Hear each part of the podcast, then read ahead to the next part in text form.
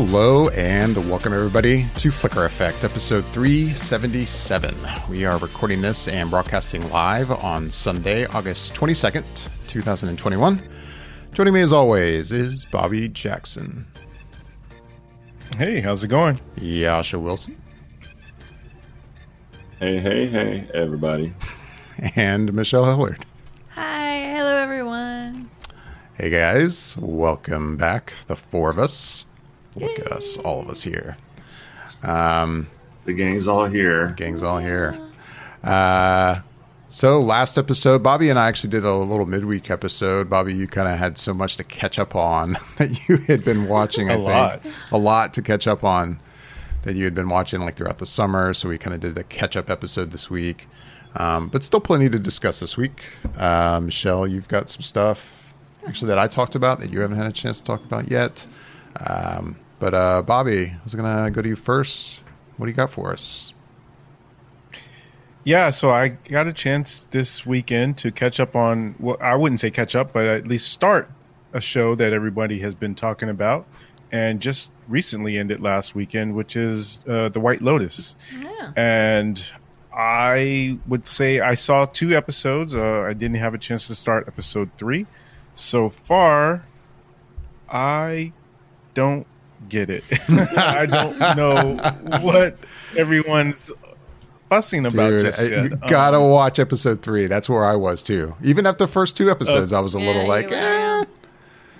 And I, I was Yeah. episode three that kind of like got me going. Okay, now now I'm kind of into this. For sure. But sorry, I didn't mean to cut. and you off. it's But I'm just- I'm just- no, no, it's okay. Go ahead.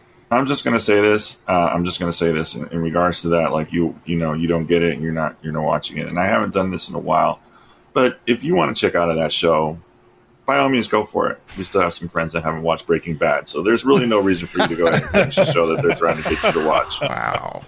Oh, Just well, gonna say to that. Just gonna. Th- I haven't haven't said it in a while. I'm just gonna put it out there. I've kind of let let let it be, let it lie, if you would say. Um, but yeah, if you feel like you need to check out Bobby, I encourage you to check out. I mean, to be fair, it's not like uh, David and Michelle like were twisting my arm to watch it. It's just been in the zeitgeist lately, and so it's one of those shows I feel like I need to check out specifically because I do have HBO Max. Uh, I would really like to check out Ted Lasso at some point, but I don't have Apple Plus. Eventually, I'll get it so I can watch some of the shows that are on there. But that seems like for me will be more of a binge thing, and I don't have time to binge stuff as much. So um, I just think that this White Lotus makes perfect way of being able to use for my time because it's only six episodes, and so I feel like I can get through it pretty quickly. But that being said, yeah, the first two episodes, um, I don't. There's no. It's weird because there's six episodes, like I mentioned, and in two of the first, uh, in your first two episodes, it feels like you've got nothing. There's no real forward momentum. There's nothing that's like, well, what is this show about? Is it just about these rich people and how they're treating the staff of this this place that they're staying at, or is there some sort of central uh, mystery or, or thing other than what they kind of show in the beginning in the first episode? I don't know. Uh, it, it doesn't it doesn't call back to that yet yet in the first two episodes. So other than when you see it in the beginning. So I'm I'm just left wondering what am I supposed to be uh, getting from this? Who am I supposed to be engaging with and and, and following uh, aside from just following the overall story of these people and and how they're interacting with this uh, these group of workers. So it, yeah, it's interesting, but I, I I don't I haven't got to the point where, as David said, maybe episode three does it to where it's locked me into why this show is uh, being talked about right now. Again, all I'll say is I totally get that attitude though. Yeah. Like, I remember even after the second episode, still feeling like the, basically the same as like you just said. There's really no momentum. It's like what's what's going on here? But there was enough for me to be like, I'm still like intrigued to watch the next one. At least enough hmm. to watch the next one. But I, it was that third episode I remember that I'm not saying there was like there's not some big event that happens in the third episode, so don't get your hopes up or something. But Okay. things definitely move in a way that you can tell, like, okay, drama is starting to build, and hmm. it Tensions are starting to rise. Right. Things are starting to clash just a little bit. A little. yeah. So Okay. that's that's where I was with the show. And with that said, like Michelle, you haven't had a chance to Yeah. to talk about it. You've seen the finale. Yeah, I I yeah, I was the same way. The first two episodes were a little slow, but I was intrigued. Episode three definitely kind of ramps up, especially at the end. And episode episode five are just awesome, in my opinion. Uh, especially like at the end of episode four, I think it really things kind of start blowing up a little bit. Um, but then yeah, the episode six, the finale was good. I think for me it was a little predictable, uh, based on the way the show was kind of going, but I still liked it. I still liked the way it kind of ended. Um, I think for me as a whole, this is not as dramatic as I think people were hoping it was going to be. I feel like the hopes were really high. This was going to be a major drama, who done it, like really, really intense and deep. And I felt it was a little softer, more like an Agatha Christie, uh, kind of like a drama mystery thing. So it was a little more subdued than what I think culture was kind of hoping it was going to be in the end. That's my opinion. But I, I liked the ending. Um, no, I actually liked the show, and I mean, like I I had kind of talked to David after the end of the episode for the finale, and like you, know, for me, I spent ten years in hospitality and in high end hospitality hotels, and it's it's interesting to watch a show like this because I'm like, yeah, that stuff happens.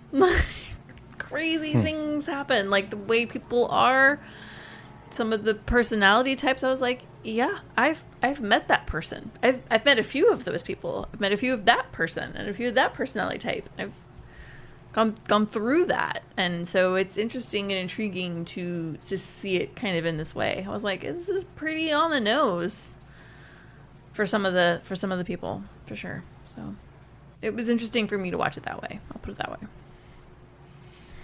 so So that's White Lotus That's on White HBO. It got Good. picked up for a second season. yeah i mean i'm curious to see what's gonna happen in the second season because like yeah Yeah, I mean, it sounds like it's it's going to be like in another resort. I think was basically officially said. That's what I heard. Um, Yeah.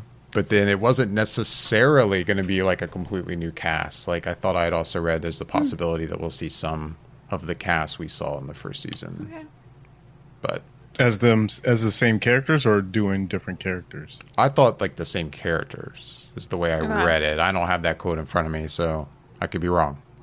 But I thought as I thought I say the cast, I, I think I read that we would see some of the same characters. it's interesting Gotcha. Yeah, I mean, I guess it'd be cool to kind of see them come back as the same characters they did, but even if they did it kind of like um like American Horror Story style, where it's like the same actors, just a completely different character. Yeah, maybe that's the case. You know what I mean? Like, yeah, That's what I I'm- was thinking, I'm open yeah. to either, I guess. And I guess yeah, if Yeah. you're gonna you're gonna keep it that same title, and I don't know. Yeah, mm, guess we'll find out. Guess we'll find out eventually. Yep. Uh, anything else, Bobby, that you've been watching? Oh, something that I've been listening to that I just finished today is the audiobook for Dune. And Oh. with the movie coming up, I had been really interested in listening to this audiobook and How I- long? I gotta say, I how was- long is it? it's pretty long. Um, because I remember it's broken up into long. three parts. yeah, I I think it's broken up into three parts. Um, So it's taking from what you. I can remember, it's taking you a while I want to to say each. Yeah, I think I want to say each part was maybe. Don't quote me on this, but somewhere between five to eight hours. It, it was pretty long. It's pretty It's long, lengthy. but That's long, but uh, Yeah. I think actually I was thinking you were going to say longer than that because like Uh. I just listened to Ready Player Two, and Ready Player Two came in at like fourteen, I think, hours. in total. in total for one No, book. no, I've done, I, re- I listened to that too, so I can check real quick on audio. I'm sorry, Bobby. You I listen totally to radio you. radio player two? No, that's okay. You listen to me? radio uh, ready play yeah, Jascha.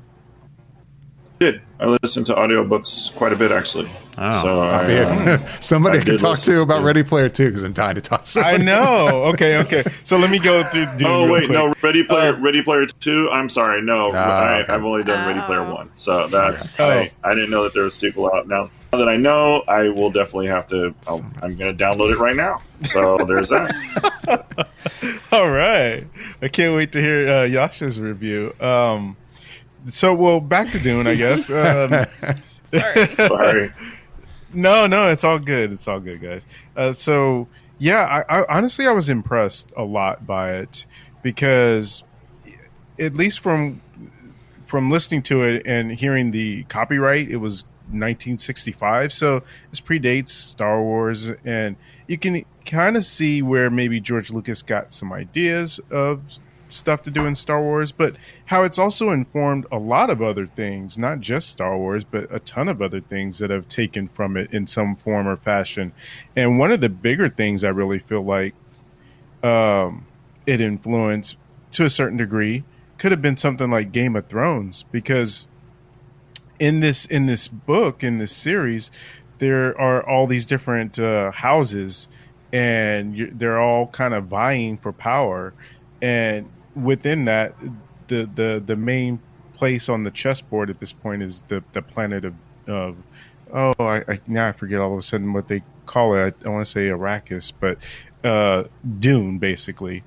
And so um you see how everyone is positioning and buying for power and there's these a lot of times same with game of thrones where there's these uh, moves within moves and layers upon layers of deception and stuff. And so it, it, it seems like this was a, a very good kind of origin for some of those types of ideas and, and, and politics and stuff that you see in sci-fi uh, different series and movies that maybe were inspired through dune. And it the level of detail that comes from it i had to remind myself at different times when i'm listening to it is like man someone sat down and, and this came out of their head that this was just an original idea that they thought of. And it's always impressive when someone can world build on that level in terms of being able to build out something so grand and epic in scope that it, it just is like wow someone you know through blood sweat and tears made this thing and made it in such an impressive way that it's endured. And obviously it's endured i mean for something that was in 1965 and here we are in 2021 having one of the preeminent movie makers make a, a film about it in in this year uh, shows a testament to the story.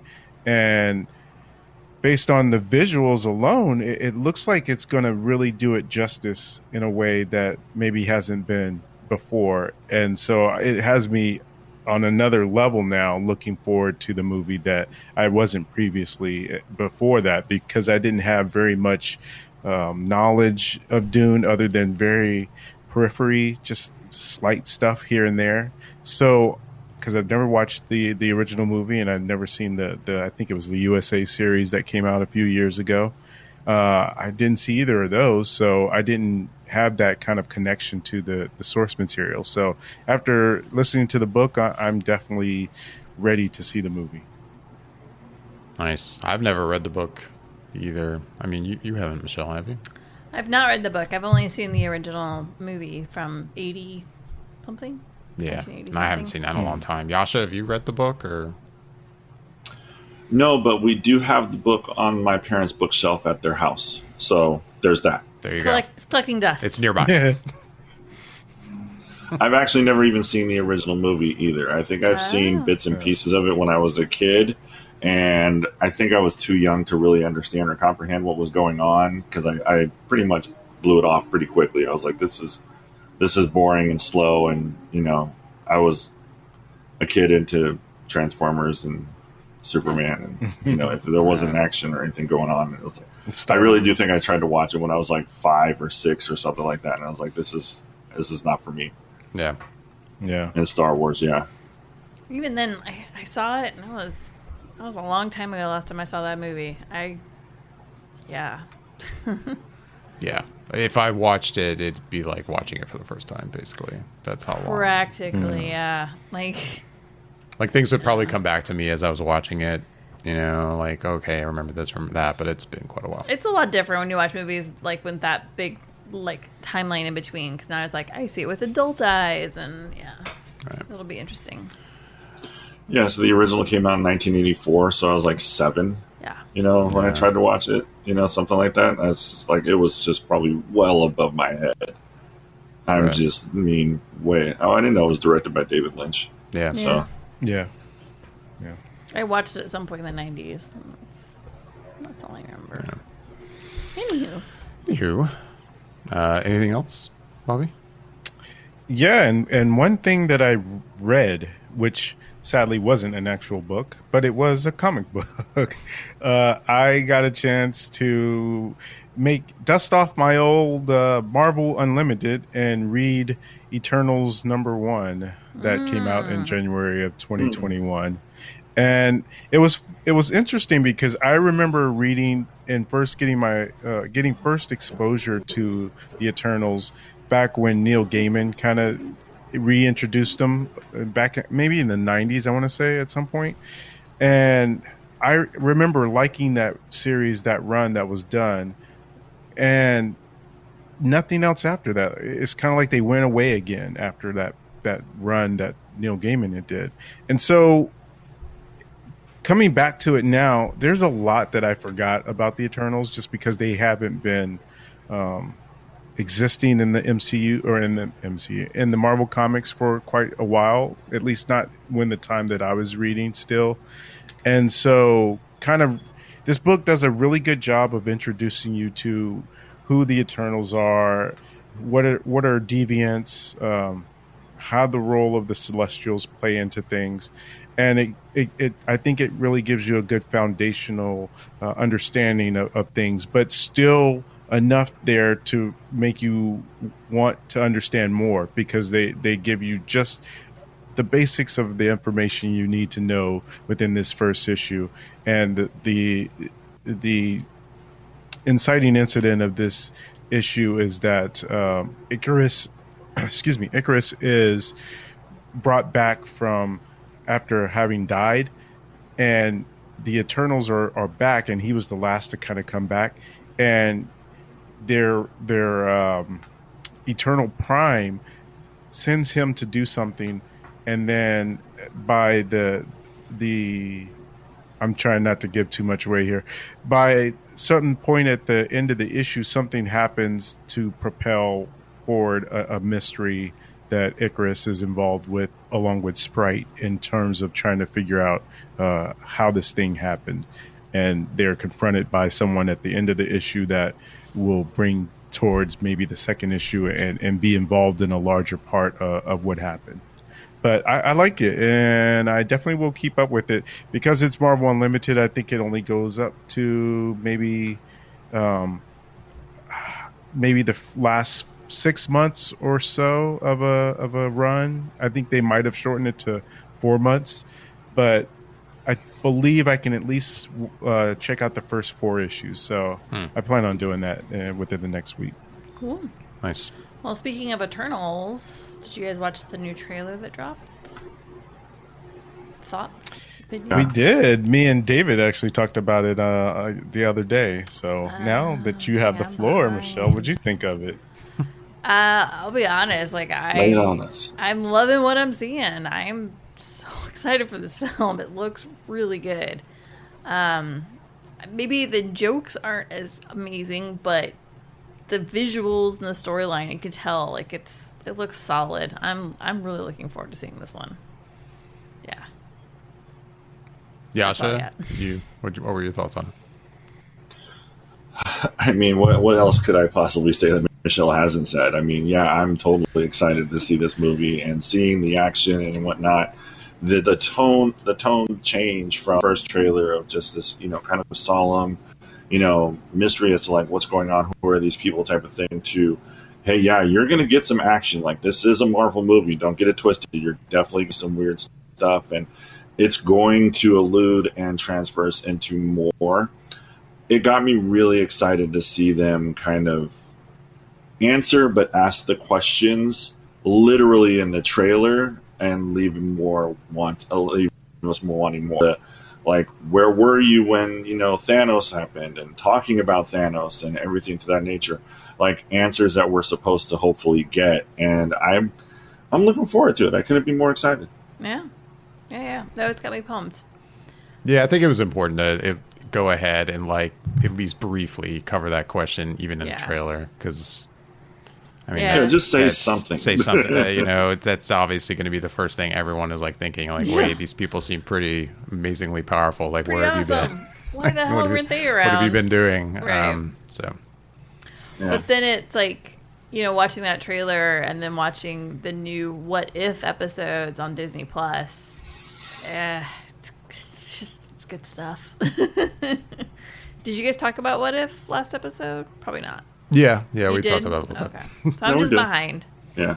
but no, please, like, Oh no, I just I will say like I in the two episodes of What If that I've seen, I'm liking what I'm seeing. I think the animation is just gorgeous and I I Yeah. like this different idea of what you know a timeline could be and what they would be doing in that timeline and how it would unfold for them and I I think it's awesome. I'm I'm really enjoying it so far. So it's cool. Yeah. So, did you want to touch on what if at all, or have you been watching? Oh no, I mean, I mean, yeah.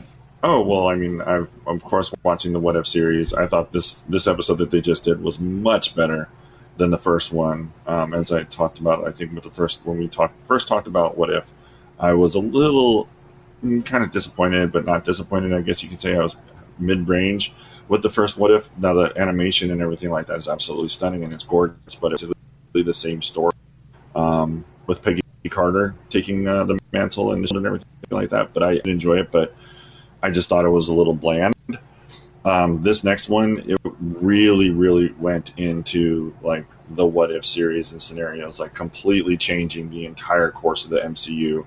Um, with what if T'Challa was Star Lord, and I loved it because that's what I remember from the What If series is that you read these comics and they really push the boundaries of like, what if you know the Incredible Hulk killed Wolverine? Like you know, like literally just going full balls in to to change the entire events of everything, and I enjoyed the hell out of it. Yeah.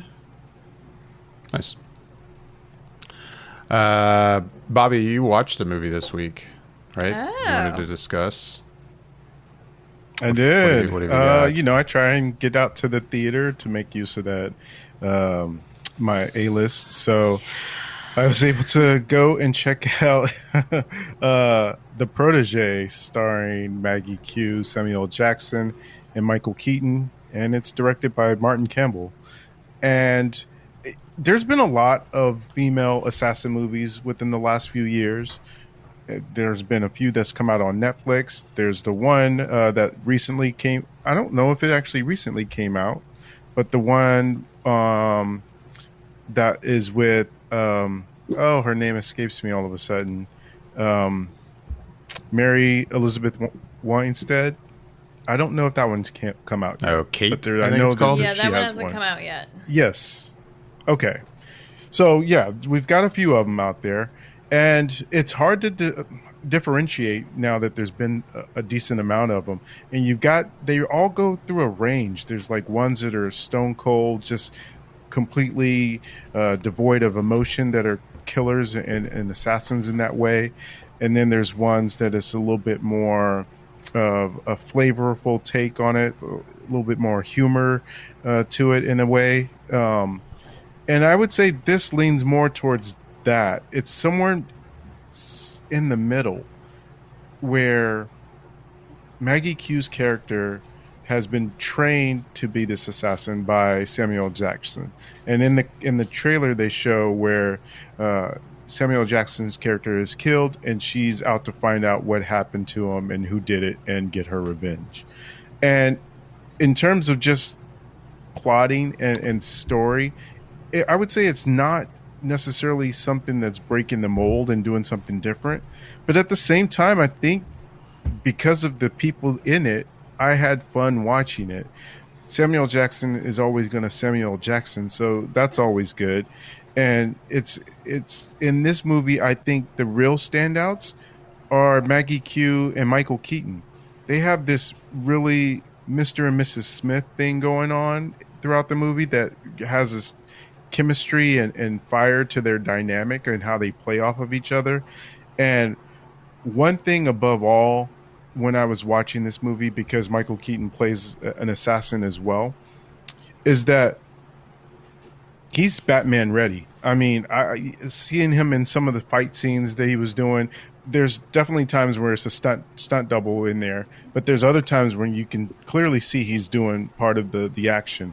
And I was like, yeah, uh, he, he's good to go when when the Flash movie comes out and he's back in the bat suit. I think he's going to be uh, awesome to watch because he was great in this, and he was, and it was one of the things I really liked is it was um, it was snarky Keaton too. It wasn't like he was just dead serious, which he's been most of the time in, in, a lot of movies recently. He's been playing a serious character, but in this, he's very um, got a sense of humor and, and a little bit of sarcasm and, and, snarkiness to him, and and I like that. And it's good kind of seeing that old '80s kind of style Keaton.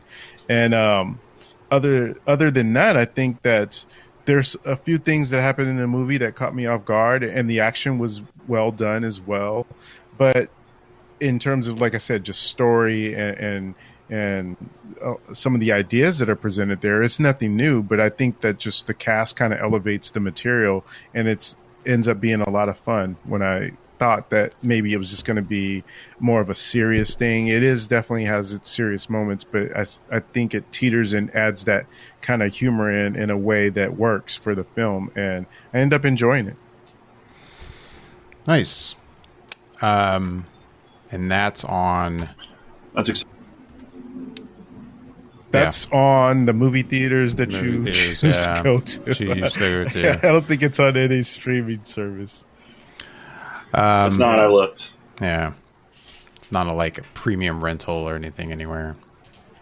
No, nothing I'm aware of. Um, well, real quick, technical note: anybody actually watching this has not been able to hear me or Michelle up until this point, so I apologize. Uh, I say that, and when this is done, oh no. Uh, uh, you'll you can hear us on the audio podcast, but yeah. uh, you know I'll probably be deleting these videos anyway, so since half of it is worthless. Um, but uh, hey, we'll, we'll, oh, we'll, keep going as we're going. That's how it goes. Um, so then we could do like whatever on video. It's okay, David. Uh, yeah, we can. Actually, they would if they were watching us live. if you're watching us live, enjoy. Enjoy. Yeah. Did you get a? Oh, look, Josh transitions are going to be really odd. Did you get a tip on that? Do we have really a listener? Weird. Do we have somebody actually viewing us right now? No, I don't think we oh, do. Oh, Michelle, don't do that. We're on camera right now. I can do it. you can say anything. People won't know. Uh, Every, this is like a good tease that will get people to watch the next time. Like, man, they do crazy stuff on camera. right? I was like holding back um, drinking my water we... bottle to wait till like the screen is out. I'm like, eh, right. What were you going to say, Bobby? Before we transition out outside of uh, me talking about the protege, I it got me to thinking as I was watching it. Um, this since I mentioned that there had been a lot of uh, female assassin movies.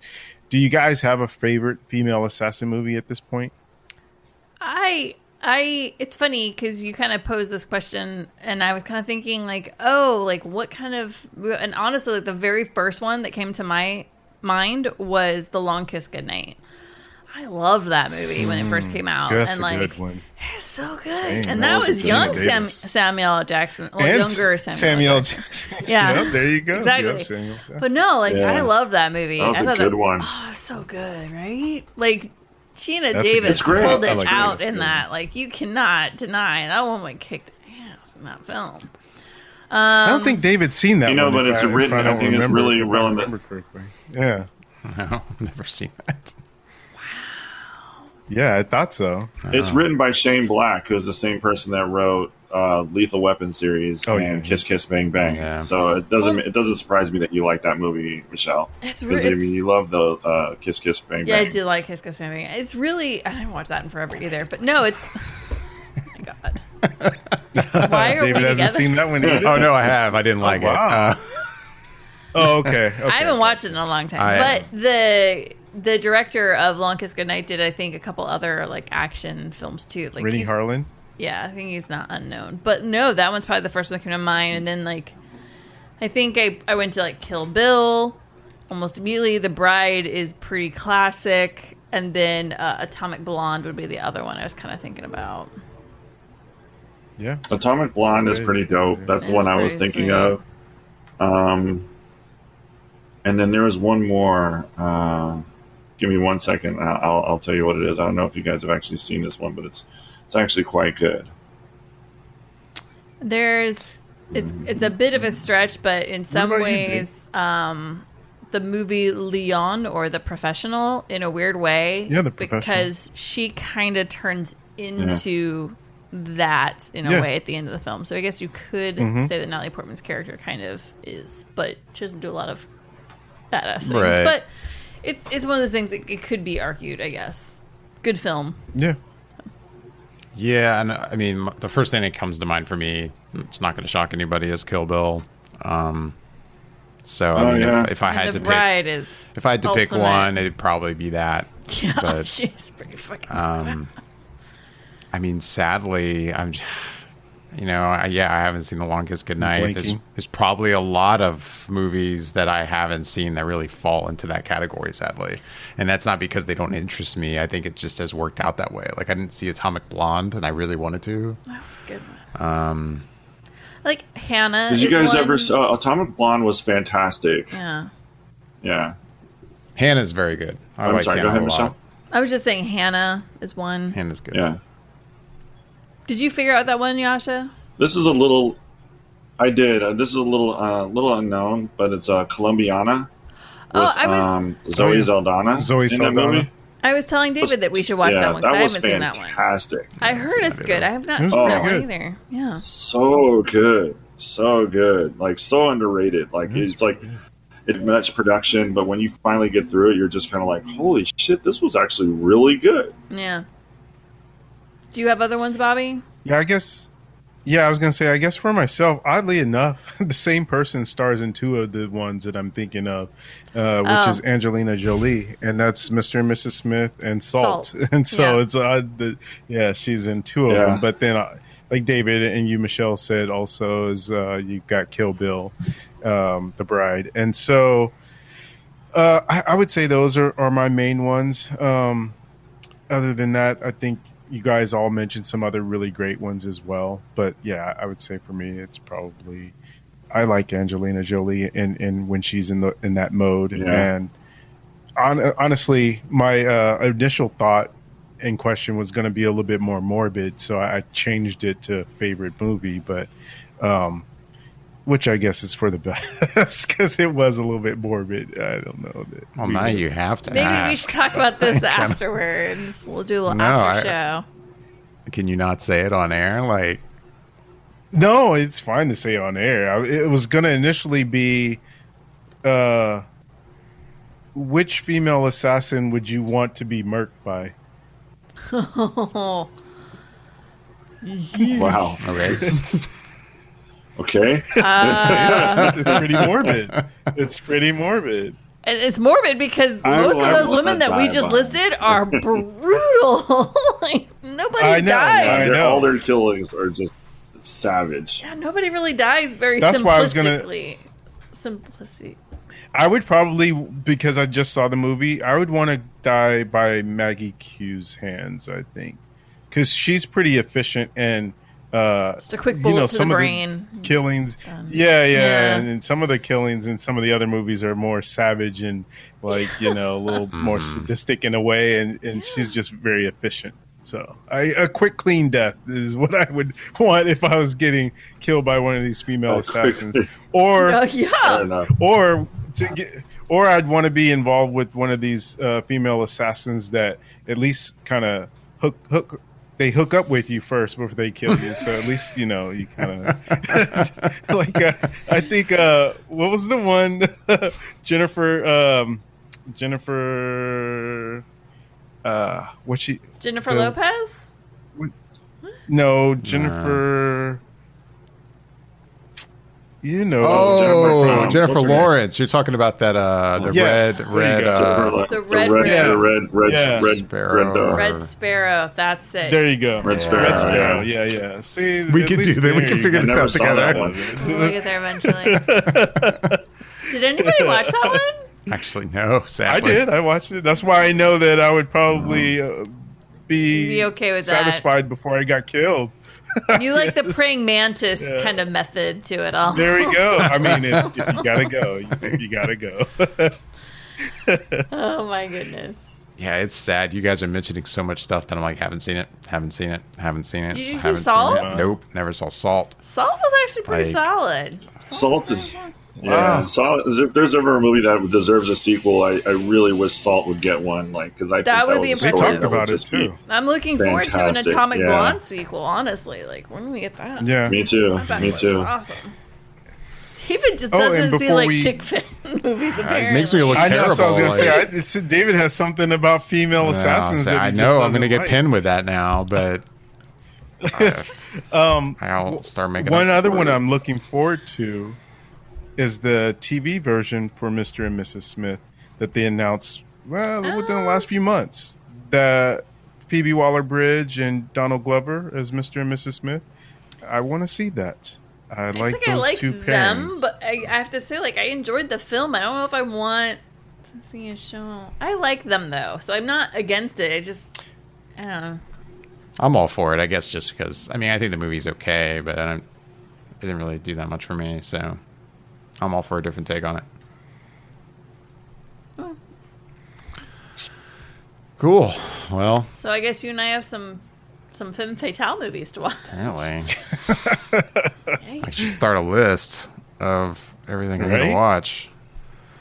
Just long rewind this long kiss episode. goodnight's gonna Yeah. have to happen because that one's that was a solid one. Like that's a good one. Yeah. I I'll haven't watched start. that Yeah, I'm I going to start with that one since that was what kind of got this going.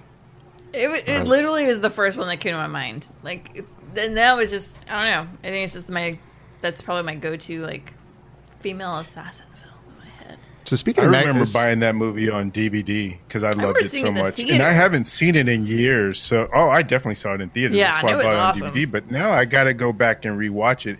If you guys are rewatching or watching it for the first time, David and, and Michelle, you're rewatching it. I might need to do that because it's been a long time. It's been a long time since I've watched it too. I remember seeing the theaters and it was wintertime and like the whole movie set in the wintertime. So like it just played really well. It was like, man, this is Hmm. awesome. Anyways. I was going to say, speaking of Maggie Q, like, has she been? I feel like she hasn't been doing anything You in a and I were while. talking and about then, this. like, and then this pops up. Like, it, might, It it might- has been a while. I Been a day I haven't two. looked up her IMDb, so I maybe I'm wrong, and she's just been Which is- doing smaller stuff. Or She's been funny, advocating too, for gut health sh- is what she's been doing.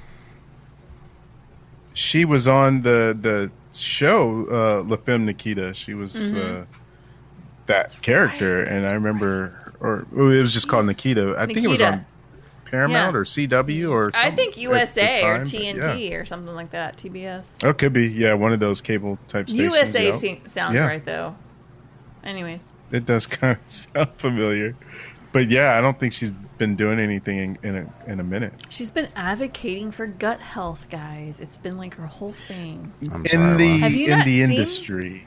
Have you not seen these ads? They're everywhere. No. I think I have, but I mean, I meant like acting wise. I know. You would think I'm she'd pop up in the in a. In fact, you would think she would pop up in. Not to say that everyone has to, but she seems like she'd be perfect for a, a big IP franchise movie, like something in Star Wars or Marvel, DC kind Yeah. of thing. Yeah. And and yet, I don't think she's been in anything that I'm Mhm. aware of, anyway. Anyhow, Anyway, uh, Jascha, you watched? Uh, there's a new movie on HBO Max. I forget the name of it though. It's reminiscence. Ah. It's ironic that you forgot it, but and is. it's reminiscence. See, see, what, I I, see what I did there? I want to see that movie. hey, well done, David. Well done. yeah, totally played. Um, I did. I, it, it is. It is in the theater also, but it is also on HBO Max. While I do love going to the movie theater, I love staying at home sometimes even more.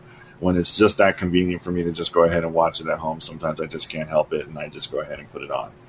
Um, so, Reminiscence is a movie written and directed by Lisa Joy. Fun fact: I just found out she is the sister-in-law of Christopher Nolan, so I didn't know that. And Wow. You can kind of see the influence uh, big time in this movie with her relationship to Christopher Nolan, who probably gave her ideas here and there. Movie stars some real strong heavy hitters and real strong talent. We have heavy uh, Hugh Jackman, Thandie Newton, Rebecca, excuse me, Rebecca Ferguson, Cliff Curtis, Daniel Wu, and I mean that's just name the you know the initial big hitters and whatnot when it comes to this movie.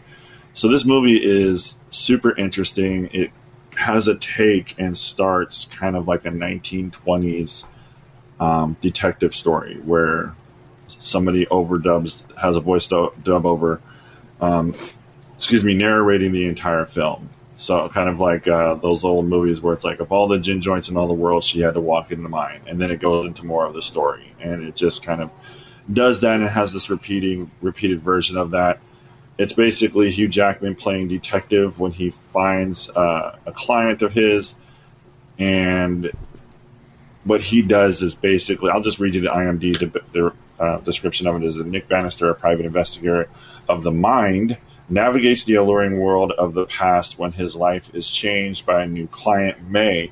A simple case becomes an obsession after she disappears, and he fights to learn the truth about her. So, honestly, this movie starts off a little slow. Um, watching it, I felt that it was it was decent, but it was a little slow. And I thought Rebecca Ferguson's dub over of some of the songs that she was singing because she did some movie was pretty weak, and it was funny. I just sat there and laughed, and it turns out that's actually her voice. So it just made me even feel like an asshole because I thought it wasn't her voice. But um. I don't want to give it away because there's a lot that comes into this movie and comes into play. Uh, sorry about the noise, um, but it is uh, it's it's interesting. It does, it gets progressively better as you watch the film, and I, I I hate to say this, but I feel like it could have ended about ten to twenty minutes before it actually did. It was kind of have the uh, the Lord of the Wing Lord of the Rings ending where it's just like, oh, it's done. Oh wait, no, it's not done. Oh, it's done. Oh no, it's not done. So it kind of had that feeling to it. But aside from that, I actually enjoyed the movie um, quite a bit. It was a fun mystery and detective story to kind of like get through. Sorry, that's kind of. A, I hope that wasn't too convoluted or all over the place, but I, I mean, I think you guys would enjoy it. I think it would be a fun watch. Like I said, it starts a little slow, but it does uh, it does pick up, and you get um, it gets better. No, I was kind of curious about it. I mean, I'm intrigued to see this movie. I wouldn't say it's like on the top of my list. There's a bunch of other movies right now that I've got like definitely ahead of it, but I, I'm I'm, I'm intrigued by this one. I feel like it's so it's interesting. I, I jumped on the Rotten Tomatoes because I was kind of curious what the reaction has been because I've read no reviews. Your review, Jascha, is the first I've heard about it. Um, and like the my first take is there isn't an audience score like, and it only shows that there's I guess hmm. 250 plus audience ratings. Like, has no one really seen this? And I mean, I don't know what the HBO Max streams are like. I mean, we don't know. I mean, of course, you look at the box office, and it came in at nine in its opening weekend, which I mean, it's it's a pretty wide set of theaters. It looks like it's in, but it only made two million in theaters, which isn't that surprising, I guess. But hmm. Yeah, Yeah, but it's it. You watch the when it when it zooms in. Like the first thing I thought of is like this looks almost exactly like, um, uh, Blade Runner. Like that's literally what Okay. it was. Like I mean, you're just watching the city, the landscape. Um, it's a futuristic take. They kind of refer back to you know events that you know happened off screen, so we never really get a chance to view those. And, and like I said, it was it was it was good. It was decent. I, I enjoyed it um, as we got further into the movie, but it was very much slow to start. Like you do have to stick with it. Like and it doesn't jump in, and it's almost like when these things start to happen, you almost are kind of like, wait, why do I care about this for a very long part of the film? But when you get through it and it starts to get better, instead of seeing that it's just dialogue, it really turns into the acting because the talent starts to really show up for some of these actors. And it finishes strong in my in my feeling when it comes to the storyline. Um, it's a li- I know that we've seen it before, or you have seen it before because I have. Um, but I just like the adventure on getting there. But it was, like I said, it was a little slow to start. So I'm not too surprised at the the Rotten Tomatoes rating, where I'm looking at it right now with you, David, is uh, Oh, on the yeah. tomato meter they gave it like a 38 percent like i mean they just you know it's it's not good like and i can see why it would get that but it was a little refreshing to kind of see i mean a movie that didn't have to have a bunch of explosions and stuff like that it was very dialogue driven so it was it was interesting to say the least Uh, Michelle, did you watch anything you wanted to? I I'm trying to think if I saw any movies, and you might have to refresh my memory, David. But I Well, yeah, you uh, you saw the Green Knight. oh, I did see the Green Knight. now that you mentioned that, yeah, which I discussed on the last episode, but uh, and you and I really haven't talked about it, so I'm not really sure what your take on that was. Oh yeah, I don't know what your take is on it. Oh. Well, anyways, um, the Green Knight. So, I remember I was really, really kind of excited to see this movie, and I wanted to see it in theaters. But we held off, and we wait. We watched it at home on the the preview night, which was Wednesday night, and now you can rent it at home, like hundred percent now. So, uh, yeah, the Green Knight. Um, here's here, here's the thing about it. So like I I literally when it comes to like author Arthurian being meaning the King Arthur and the Knights Round Table Arthurian tales. Um, I do have a little bit of background in it. I read quite a lot of it when I was in college. Um, I took a few class. I took two classes on it actually on Arthurian tales, and um, Eh, the Green Knight Tale is actually not, I, in my opinion, is not the most entertaining story. So the fact that they even made a film about it is really curious to me because it's such a tale about um, a person's basically kind of like growing up in a way, kind of like, okay, you really, this is, you need to become a man. You need to step up. You're not just a kid messing around here. Like, pull it together, dude. And you kind of get that as you're going through this film. Um, I think visually it's quite good. Um, it's the pacing is a little slow, even for like a King Arthur story or for a knight story. It's it's kind of slow. It could go a smidge quicker. Um, but I think the telling of it was was done really well. Like there were sequences that were done ex- executed that were really well. Um, and I'm really, I mean, uh, what's his first name? Dev Patel. What's his name? Yeah, Yeah, Dev Patel. Yep. I thought was really good in it.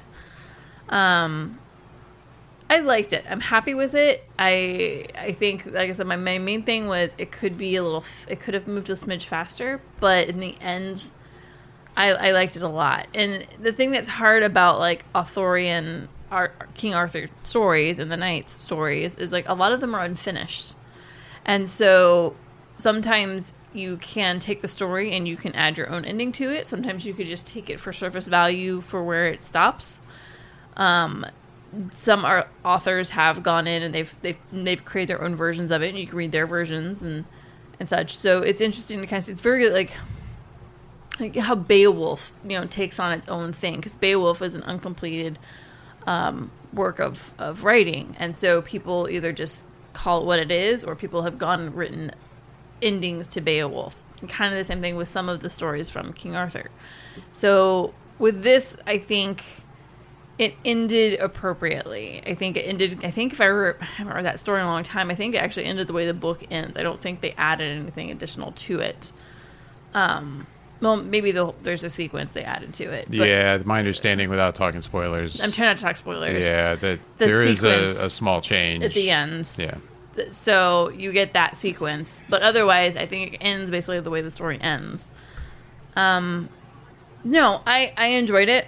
Um, kind of glad we just watched it at home because in the in the ti- this sounds this sounds rough, but right now with the way COVID is going, in my own personal opinion, and here in Florida, we are a whole nother ball game. Um, for me to go to the movie theater, I, it's it's got to be like just up there. Shang-Chi. Like man, yeah, like it's gonna have to be. It's gonna have to be a Marvel film at this point. Like uh, uh, Dune. You know, like these are the ones that I'm like, okay, if I'm gonna get wind up getting sick from this, I'm gonna see that movie in the theater. Kind of. That sounds horrible, but like that's kind of where I'm at right now. So I need the movie to really be worth it if I could possibly wind up having COVID. But when you say that, like, if all things were equal and there was no pandemic, like, would you have preferred to see this in a movie theater, or sure, you're like, oh no. I'm fine seeing this at home? I think I, I might have even enjoyed it a little bit more had I seen it in the theater. And I don't think that's anything to do with seeing it at home. I think, especially you know, in the in the way that we see films, we have a spectacular television and we have really great sound system. Like it's pretty much a home theater here. Like so, I, it's nothing in the experience that we have like that would would didn't didn't diminish in a way that might take away the film. But I could see having seen it, obviously, a movie theater screen is much larger than a television is going to be. So I, feel like I might have enjoyed it a little bit more, but I don't think I would have come out of it going, "This is amazing, you guys! It's awesome!" Like I don't think I'd come out of that. I'm like, "Oh yeah, no, I, I enjoyed it. Like it was good." You know, I think it would have really highlighted the visuals. I will say for sure. okay. That's where I'm at. I mean, I'll say quickly since we haven't discussed it between We've ourselves. Uh, I mean, I liked it quite a bit, actually. Really? No, I, I really liked The Green Knight. So Really? that surprises you. It does. I thought you were kind of on, more on the like, I liked it, but it's fine. I could take it or leave it. Kind No, of, I thought you were kind of like where I was. Hmm. I mean, I said this last week. I'll say, I mean, one thing too, like, and I, one fear I had from seeing the trailers, as good as the trailers looked, was that this was going to be one of these movies that was just really uh, told in a very unconventional way, like really artsy and Oh, very. yeah, I get that. And actually, I agree. That was my concern. uh, watching it, it actually had a more conventional kind of narrative than I expected. And I'll uh, agree with that. Not to say I, there are movies that are completely unconventional, and I love them. Like not to say I need I need movies to be simple, but um, I I, li- I did like that about it. it. It had a nice mix of conventional and unconventional. Right. Like their costuming was a little more edgy than, say, the costuming actually was for that time. You know, things like that. The score sure. was The definitely score at was- times very like choral and the old world, but at the same time very modern. Yeah. like- yeah. So it's like they could do little tweaks to make it it's like a modern take on things, and I don't mind that kind of stuff. But yeah, the story they kept pretty true. Again, my recollection from my early twenties, which is really hazy, uh, is it was pretty true to the story that I can remember reading when I studied it. So, yeah. I didn't realize that was, I guess, what uh, translated by Tolkien. I didn't know that. um I didn't it- know that either. And again, that goes back to the whole like a lot of the King Arthur things are written in Old English and they're written in Old Worlds and they can be written by multiple people. And then what would happen is it can be translated by other authors, which is definitely what happened. And they can either keep it the way it was or they would take their own take on it. So Tolkien, yeah. I can never say it the way it's supposed to be pronounced because I say it. Tolkien or Tolkien. I know. I say it like Tolkien, a stupid yeah. American. I'm not an expert on it, but I say it the way stupid Americans do. So Tolkien, he took the story and out of the old English variations and he translated it into what it is. So he, in a sense, he still took probably a little bit of liberties with it, Liberty. right? Right. But at the same at the same time, that's what most authors have done with a lot of the true stories that were written for King Arthur and the Knights of the Round Table, like. that- That's just how, that's just how we had to get it interpreted in ways.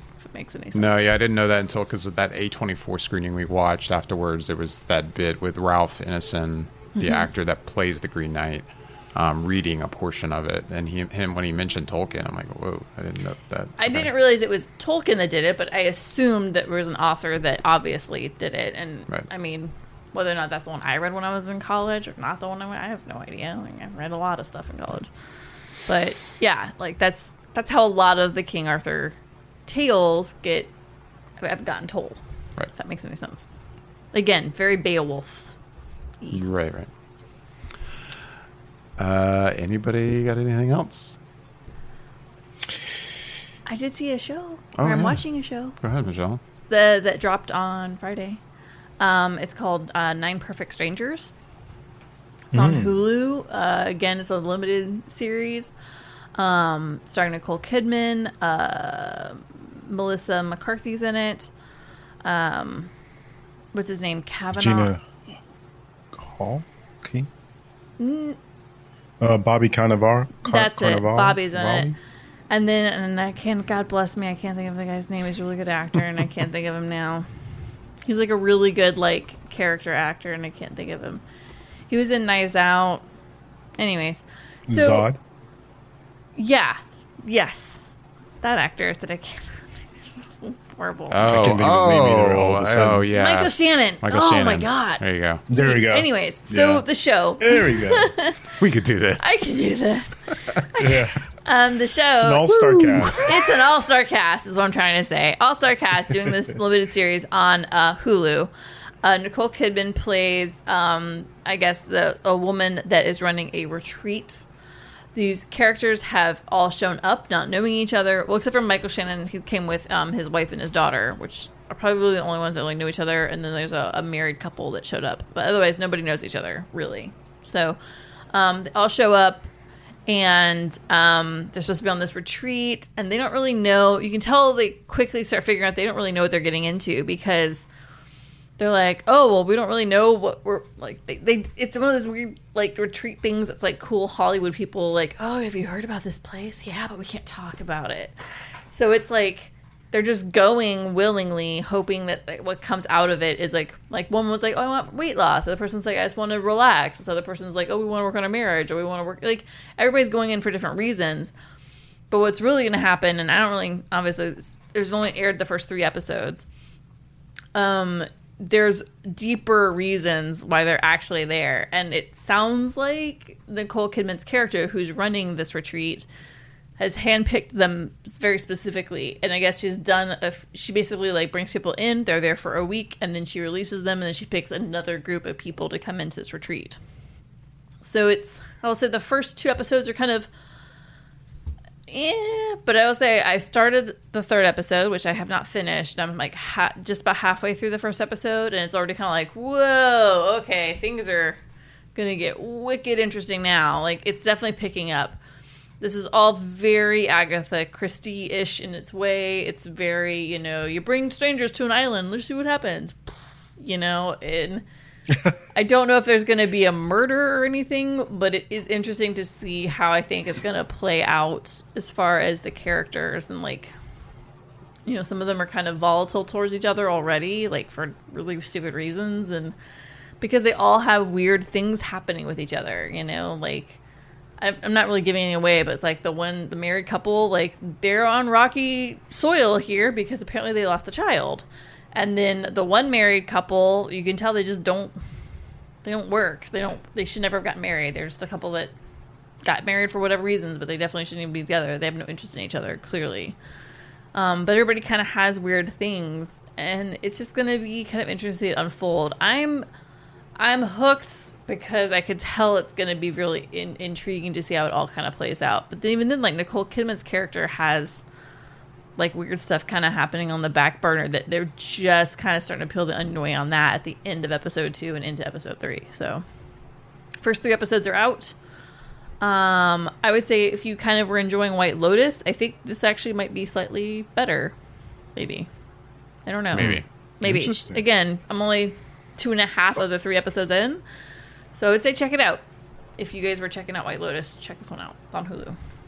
It, it seems hard not to make have you seen it? comparisons. No, I have not seen it. It is hard not to make comparisons since White Lotus just came out. It's a bunch of people coming to an island. Right. like, but Basically, how White Lotus starts. right, exactly. um, Right. yeah. I mean, White Lotus And is based old. off of a book.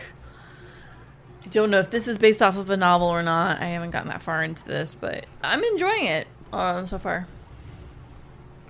That's interesting because, like you just said, there's this Nine Perfect Strangers, there is um, White Lotus, and old had people all going to an That's island, true. Yeah, uh, with different stuff going on.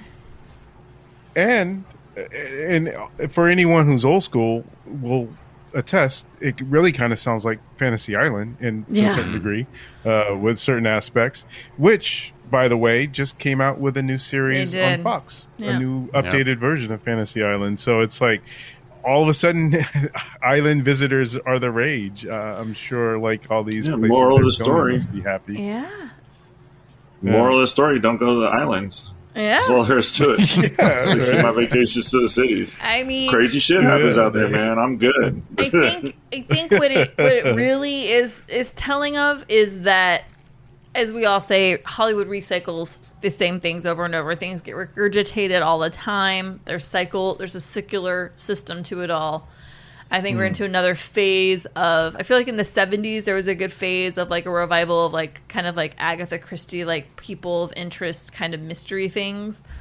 And I feel like this is kind of another revival of that kind of thing. Like we had Knives Out come out like two years ago, which is also kind of that way. Like it just kind of seems like we're kind of getting into that kind of a cycle where they're not just copying, you know, old stuff, but they're kind of going, okay, let's get back into this like mystery of people. I mean, like even God, they even had an Agatha Christie come out, you know, just before Knives came out. The the retelling of um, uh, the murder of the Orient Express. You know, I think Hollywood's Right. kind of looking back at things that have worked and they're going, what can we figure out to make it Right. intriguing for today's audience based on these kind of like certain like parameters that we know clearly works in storytelling. And I think that's kind of what's happening a little bit to a point, Right.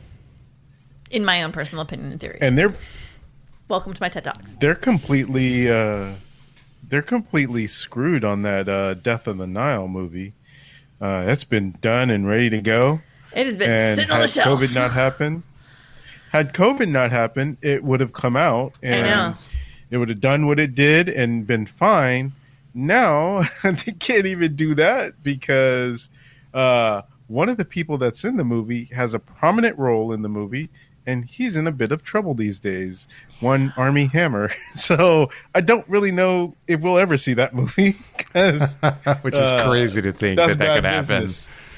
Yeah. yeah It- you can't replace him with uh, christopher plummer rest in peace Yeah. you know so Yeah. Yeah. i don't know what they're doing with that Yeah. It's yeah, it's frustrating. I really wanted to see that. I'm so frustrated because that's my favorite book that she's written. That's my favorite one. Um, I've read a, a few of them, and that one's definitely my favorite one. And I'm so like for me, I was like, "Death on the Nile's coming, Death on the Nile's coming," and yeah, probably not. yeah. That's Probably tough. it's tough. I'm I have hard. I have issues with. It's almost like you wish they, they could just go, look, we'll release it and we will donate a huge chunk of the proceeds from this movie to like hmm. some type of charity or Of some something. kind of like, fund. yeah, just to allow people to Yeah. still see it. Like, yeah I don't know. I, I feel like there's a way to, to 'Cause- do it and just not just bury it. yeah. yeah yeah I mean, because I don't think they're going to reshoot it. It's unfortunate. Like, it's it's very uh, very no. unfortunate. It's all very Yeah. Uh. it's very frustrating because I think I don't want to condone or like give my money in that direction, and I don't think it really is. I think for me, it's really giving the money in a way to this story that I have always loved, and I would love to see it. I've seen it done on TV through PBS and the BBC, but I would love to see it done hmm. as a full length feature film. And I'm, I, I wanted to see it. Yeah. I, you know, I don't condone anything that he's doing or he did. I just kind of really wanted to see that Agatha Christie story come alive. I don't care that he's in it or not. I just I don't really care about him. Like, I just want the other. Right. I want the story. Anywho, Anyhow, it. without going down I- a whole rabbit hole. Of I digress. My point is, I feel like Hollywood's harkening back to a certain uh, storytelling right now, Right. and I think it, it works. They're updating it to modern times, but it's working. It's working out really well, in my opinion. Bobby, it sounded like you were gonna mention something when I. Yeah, really briefly, really quickly before we get out of here, I just wanted to mention to everyone that is listening and watching that next week, and or remind everyone that next week is CinemaCon. So, uh, since we did not have a uh, Comic Con this year, expect to see, well, hopefully see. A, a lot of uh, footage and trailers from the studios that will be, be at weekend. uh, CinemaCon in Vegas this year. Yeah, and then they all have different days for their presentations, so you should expect to see some stuff leaking out. Sony is first tomorrow, so there's rumors that we will be seeing the Far From Home trailer. Um, there's rumors that we'll see maybe some Morbius stuff or hear about some Morbius stuff and, and some Venom stuff and maybe even some Uncharted stuff. So uh, the, the big one might be Sony this year. Uh, Marvel Studios is not attending, but pretty much everyone else is. So, say, but with Marvel, uh, I think we already some kind of all know us. what we're getting into in the next Yeah, year or two. So for sure, that's not. for sure. Eh. Are we really surprised Yeah. that Marvel's not going to be there? Yeah. Like, Yeah, we no, have not nobody's really. surprised about that. But it'll be interesting Right. to see more information for some of the other films that are coming out for sure. Definitely. Definitely. And, Absolutely. And, and I'm, I'm, really saying hoping that we get a Spider-Man one. that's what it sounds like. Yeah, that's the rumor. That's the rumor. We might get that tomorrow. And, and even if they don't so, show it to us, which sometimes happens, same thing at Comic Con, we'll Yeah. see stuff that people don't get to see for a while. Yeah. We'll at least get to hear descriptions or, or hear first uh, Right. First you know, thoughts and stuff like that. So uh, one way or another, I think we'll be getting some Spider-Man Far From Home stuff tomorrow. Nice. Well, I feel like I'm I'm gonna start getting disconnected here in the next week because we've we're starting to amp up. David and I are starting to amp up for Dragon Con, so it's like, yeah, we're prepping for the Nerd Fest. so that's happening. Yep. Yeah. Costumes, dry cleaning. So yeah, we'll we'll still be able to do a, a show next weekend, just Yeah. not the weekend after. Yep, Labor Day weekend, no show. No. Which is our which is our thing. That's our Okay. shtick. So it's not new. Right. it's not new at all. No, that's definitely not new. It's But- like it's like the one time Flicker effect is closed. Labor Day weekend. like for sure. right. Christmas, totally here, totally fine. Yeah. Labor Day, no. I could say something like, "Oh man, it's it's going to be a different convention. Maybe we'll try to pull off streaming something while we're there." But it's that's not going to happen. Who are we kidding? let's be real. Not even going to Yeah. attempt that. Who are we kidding? No. Who are we kidding? We're not gonna. Anyway, I mean, we'll, we both put stuff on our social media feeds. I think when we're there, Right. know, but like, I don't think. Yeah, no. You and I are definitely not going to be like, let's record a little thirty-minute session in the hotel room. That's not happening. yeah. And I'm going to be volunteering for the first time this year, so I don't even That's know true. what my schedule's going to be like. He will be a convention volunteer. Yeah. Yeah. I'm looking forward to it. Um, all right. Well, is anybody got anything else? Sounds like we're good. Michelle, there wasn't anything else that you had watched. There's just right? there's stuff that I want to see. Like I want to see Free Guy. I want to see uh, Coda. I really want to watch Coda. Yeah, I wanted to watch Coda before this episode. and Coda, didn't I think needs to happen this week. I really want to see that one. Um, I still want to see Stillwater. Like there's there's definitely films that I I want to see Hmm. right now for sure. I started the first five minutes of, of Annette, but I don't. Oh, did I, you? I didn't. I was too tired to really start it and really get into it. So You're like this was a bad decision. I shouldn't have. yeah, yeah, for sure. So we'll see how that goes. I'm curious about that one. I'm not saying I'm like eager, but I'm curious about that one. Oh, what's that show on Apple Plus that we want to watch? Oh, uh, the one with uh, the guy, and he's in the thing. Yeah, uh, Mister Mister something. Man, I, Joseph Gordon-Levitt. Chelsea, He's in that's the show. name I was trying to think of. He's in his show on Apple Plus. yeah, uh, yeah, that guy. He's in a show, and it looks good. It does look good. I, I am. I've heard. I've heard a good thing about it. What is Oh, it called? It's Mister something. Because he's a school teacher. Yeah. Yeah. Anyways. Anyway, yeah, it does look Check good. it out. Yeah, that one on Apple. That one on Apple. All right. Anyway, uh, with that, we are going to wrap things up. As always, we'd love to hear back from everyone listening and I guess watching. Maybe uh, if you're wa- if you're watching this, maybe I'm wrong about the audio, but I'm pretty sure I'm not.